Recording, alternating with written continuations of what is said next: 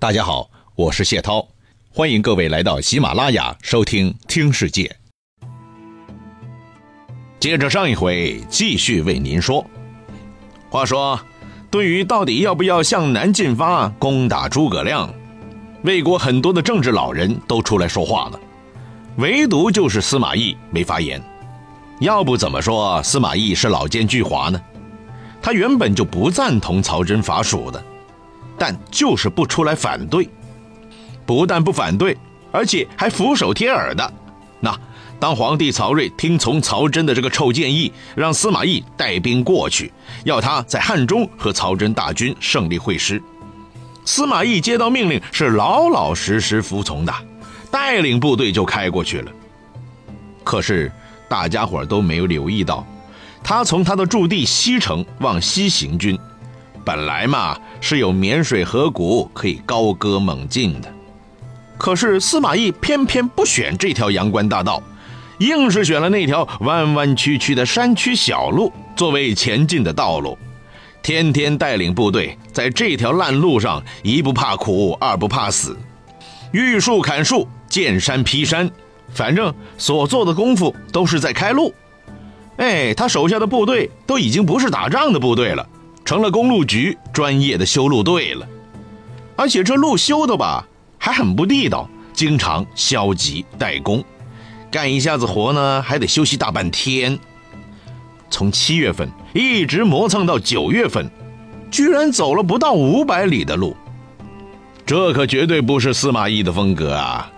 你想，当初他搞定孟达的时候，一千二百里地，他才跑了八天就到了。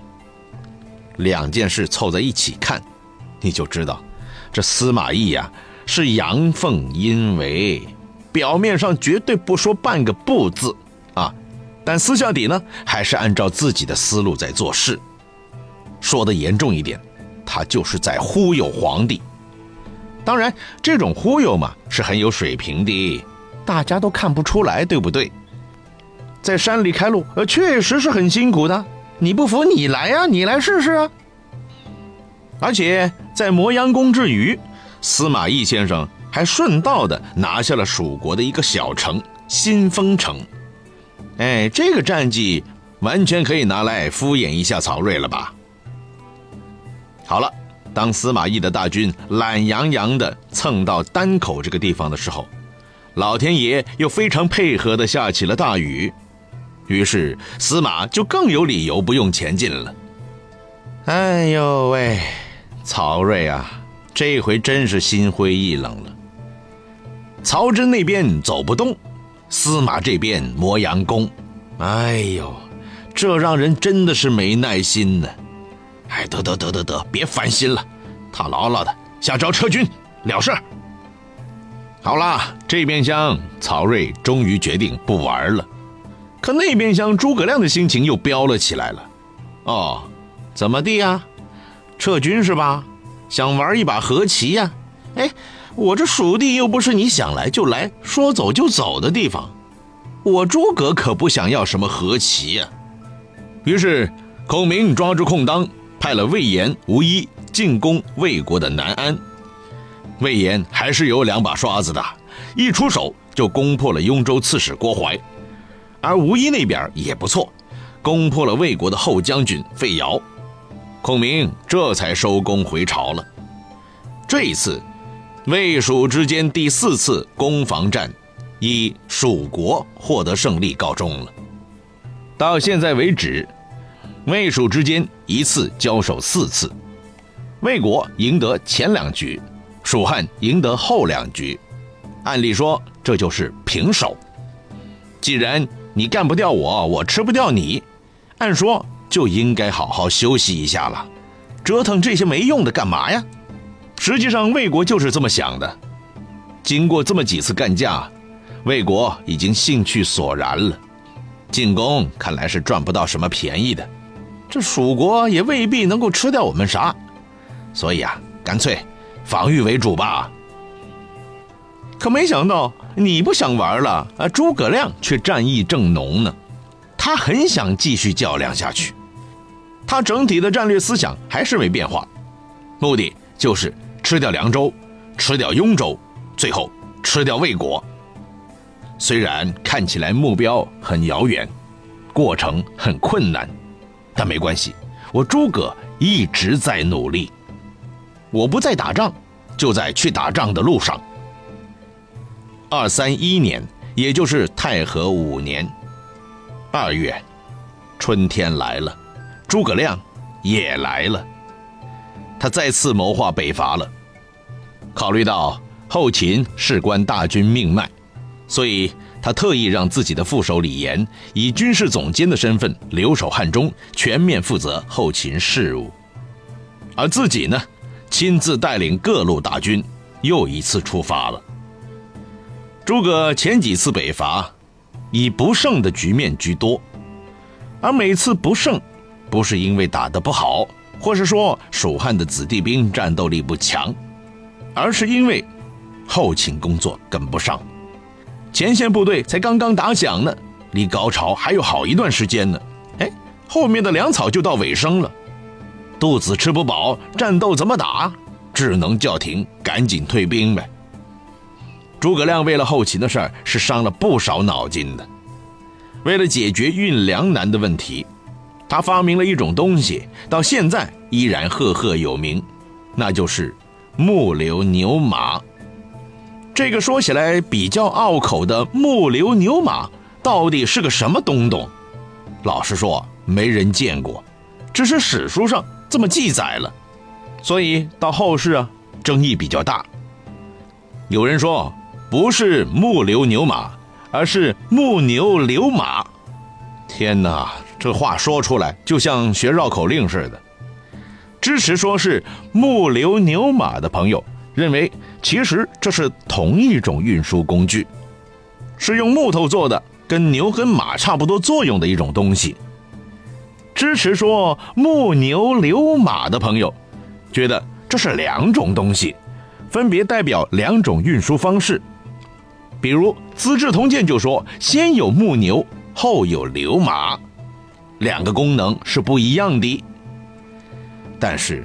虽说每个观点都有人言之凿凿，但实物到底是啥样的，基本上都是靠猜的。谁见过？谁见过？出来走两步啊？没有，对不对？哎，没有就行了。大家继续把这个当成诸葛亮身上的光环当中最为耀眼的亮点吧。对于第四次北伐，行军路线到底应该从哪走呢？孔明考虑来考虑去，最后还是选择了岐山。同时，为了壮大声势，善于搞统战工作的诸葛亮又派人引诱鲜卑人柯比能起兵帮助自己助阵。掰指头算算，这是诸葛和魏国之间的第五次较量，第四次北伐，第二次出岐山了。路还是从前的路，目标还是从前的目标。不过，有所不同的是，对手已经悄然改变了。真正的大戏终于来了，这一回，司马懿终于出来对抗孔明了。以前诸葛亮主要的对手就是那个难缠的曹真。按照魏国的既定方针，曹真是主管对蜀的军事行动的，所以孔明来了就应该他出场。可是说巧不巧。在这个时候，曹真却突然病了，没办法亲自上台和诸葛亮过招了。于是皇帝曹睿就想到了司马懿，这个救火队员在这个时候应该火速赶到长安，接替曹真的工作，全面负责西部的事务。虽说是替补，但是后来的事实大家都知道了，这是一个超级替补啊！比曹真更狡猾，更难缠呢。诸葛亮的北伐事业也正是因为这个家伙功亏一篑的。而实际上，曹睿对司马懿也是相当重视的。当司马懿从荆州那里来到首都接受任务的时候，曹睿和他见面的时候就对他说了：“西方势众，非君莫可负者。”意思是说。西面战事吃紧，除了你，没有人可以托付了。由此可见呢，司马在曹睿眼里已经是魏国的第一号猛人了。在小说演义里，司马懿毫无疑问是诸葛亮最顽强的对手。诸葛亮几次北伐都是在和司马懿玩，但其实，在正史当中，直到此时此刻，司马懿才被曹睿推到前台，第一次和孔明直接面对面的干。以前司马是驻扎在宛城的，现在坐镇长安了。原本曹真手下的一干的猛人都直接转成他的手下了，哎，这几位都相当厉害啊！数数名字啊：张合、费耀、戴陵、郭准，这几个人可不是混吃混喝的，都是在西部驻扎多年，仗打得相当有水平的，而且都有对付诸葛亮的经验的。尤其是张合，那是从曹操时期就开始跟着混的了。认真算起来，哎，在前两年，不管是资历还是职务，都比司马懿要高哦。可这一回呢，一转眼，哼，司马懿是媳妇儿熬成了婆，而张合呢，却是凤凰变土鸡了，成了司马的手下了。张合当时心情是怎样的？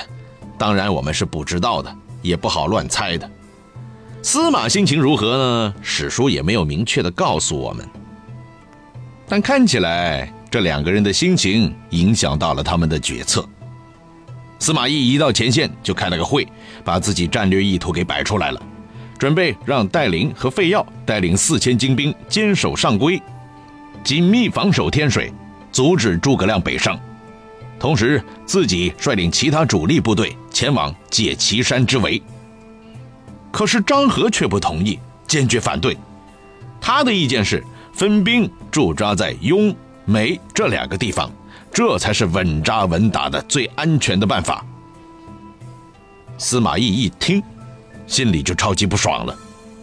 他虽说不是军人出身，但是很有军事天才，以前也向曹操提过很好的军事建议。曹操听从建议以后，都取得了不错的成果的。相反，当曹操不把他的建议当建议的时候，往往就错过很多历史机遇了。直到曹操死后，曹丕上位了，这司马懿才成为军方的高层领导，带着部队也打过几仗，而且都赢得很精彩，先后收拾了孟达和诸葛瑾，表现是相当亮眼的，所以他的自信度是很高的。司马懿是三国时期赫赫有名的高智商啊。他很清楚，目前在魏国水平比自己牛的人已经没几个了。啊，陈群虽然资格老，但只是个文官，搞个九品中正制嘛，倒是很到位的。而对于打仗嘛，却是很无知的。在三国时期，天天开战，你水平再高，没点军事常识，手里没一支可以指挥自如的部队，那你啥都不是啊。而魏国军界里。除了曹真比自己地位高之外，也没别人了。而除了张合之外，也没哪个将军比自己资格老、战斗经验比自己丰富了。想来之前当司马懿一路狂奔去长安的路上，脑子也是飞快的在转的，对整个局势也进行过全方位的思考。他知道，诸葛和孙权两个人民公敌，虽然很强悍，很能制造麻烦，但是他们的力量是不足以。对魏国形成什么致命威胁的？相反，对司马懿他自己反而有大大的好处。你想啊，如果不是诸葛亮天天在高喊着兴复汉室、还于旧都，在边境制造不同的麻烦，那我司马懿还有什么用处啊？哎，如果孔明这回不出祁山，现在我能当长安的第一把手吗？能让张合这员猛将成为自己的手下吗？所以啊，现在对司马造成危险的，不是诸葛亮他们，而是内部的势力呀。那好，谁是自己内部的第一号公敌呢？啊，不用说了，曹真肯定是第一号的。现在曹真是自己的上级领导，可是这个上级领导在上一次伐蜀行动当中，不但得罪人，树立了一大帮的反对派。而且还给一场大暴雨泡得进退不得，最后宣布以失败告终，人气已经直接跌停板了。而且没过多久，曹真就因病医治无效逝世了。所以，接下来也只有张和对自己有威胁了。当然，张和也是老江湖了，并没有当面宣布和司马对抗，但司马懿却是把张和当成自己的政敌。所以这一次对抗诸葛亮，司马懿肯定是要趁这个机会修理修理张和。让他明白一下，到底谁是真正的领导啊？好了，在司马懿眼里成为障碍的人，结局是怎样的？相信不用多说了吧。司马懿这一路以来特别关心张合的一举一动，这不在前敌会议上，自己刚提了一个方案，哎，张合就跳出来反对了。司马懿心想：这家伙啊，果然是不服咱呢。果然要在我面前摆谱啊！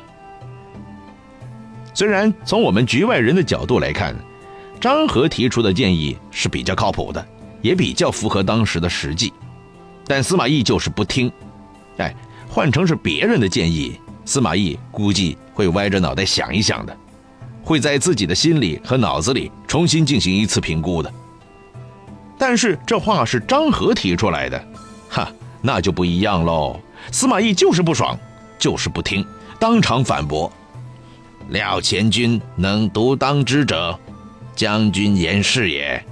若不能当而分为前后，此处之三军，所以为情不勤也。”啥意思啊？司马懿在讲情感呢？什么情不情的？